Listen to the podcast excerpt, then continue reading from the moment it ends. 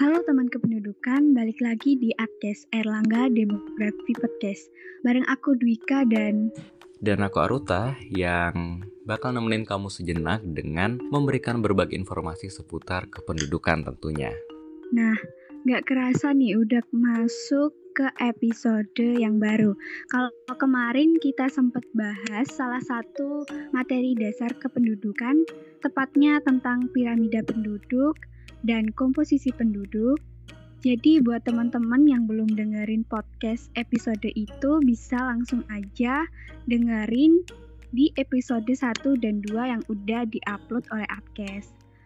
Nah, di episode kali ini kita mau bahas satu topik yang lebih aktual seputar kependudukan yang mengangkat fenomena kependudukan yang baru terjadi. Penasaran? Yuk langsung kita bahas. Oke, tanpa basa-basi lagi, langsung kita bahas aja ya. Jadi teman kependudukan, akhir-akhir ini sebenarnya ada fenomena kependudukan yang perlu kita beri perhatian loh, yaitu mengenai pernikahan dini. Pernikahan dini ini sebenarnya sudah menjadi permasalahan yang terjadi di Indonesia sejak dahulu kala ya. Di masyarakat kita, pernikahan dini belum sepenuhnya tabu.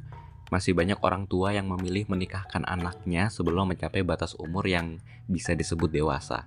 Misalnya, karena uh, dorongan adat istiadat setempat. Seperti di Madura yang terdapat suatu istiadat yang menekan orang tua untuk mendorong anaknya untuk segera menikah di uh, umur di, atau di usia yang masih remaja atau belum mencapai usia dewasa. Fenomena tersebut akhir-akhir ini menjadi polemik yang lebih diperhatikan lagi karena situasi pandemi COVID-19 ini ternyata dapat lebih mendorong terjadinya pernikahan dini loh. Beberapa faktor pendukung pernikahan dini selama masa pandemi di antaranya karena bisa disebabkan yang pertama dari faktor ekonomi. Di masa pandemi ini, berbagai sektor perekonomian mengalami tekanan yang luar biasa. Banyak terjadi PHK besar-besaran, serta banyak usaha yang rugi.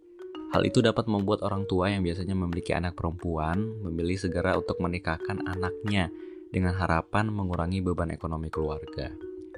Selain itu, pernikahan dini di masa pandemi juga dapat disebabkan karena akses pendidikan serta kesehatan yang terbatas.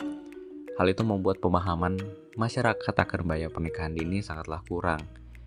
Terakhir, dengan kurangnya edukasi mengenai bahaya pernikahan dini, kurangnya pengawasan dari orang tua terhadap akses internet anak, serta penyalahgunaan fasilitas kuota internet yang diberikan oleh pemerintah secara gratis, bisa menjadi pemicu terjadinya kenakalan remaja, salah satunya adalah seks bebas.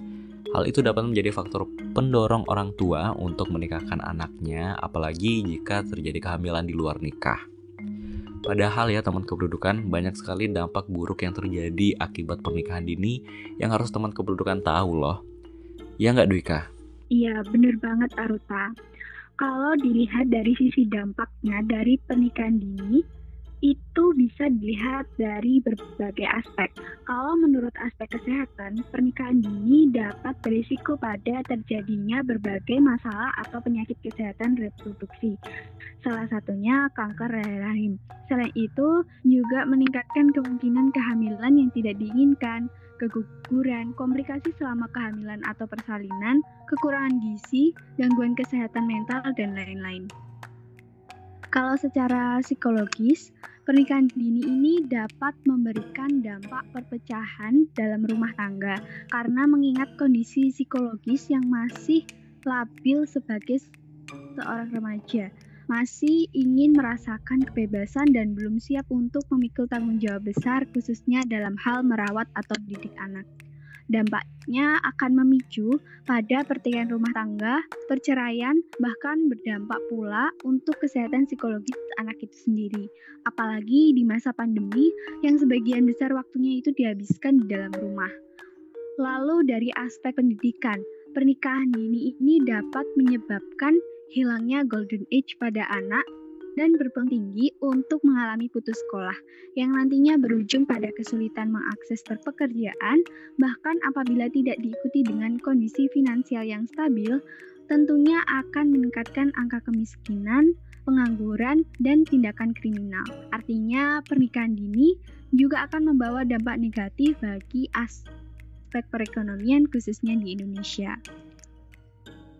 Nah, itu tadi sekilas bahasan kita mengenai fenomena pernikahan dini yang terjadi di masyarakat yang telah kita bahas dari perspektif studi kependudukan. Wah, sayang banget ya kita udah di akhir dari episode kita kali ini. Tapi tenang, teman kependudukan, kita bakal balik lagi di episode selanjutnya dengan membahas kebijakan serta solusi terhadap fenomena pernikahan dini. Oke, kalau gitu aku Aruta dan aku Dwika. Terima kasih sudah mendengarkan Adcast dan sampai jumpa di episode berikutnya. Dadah. Dadah.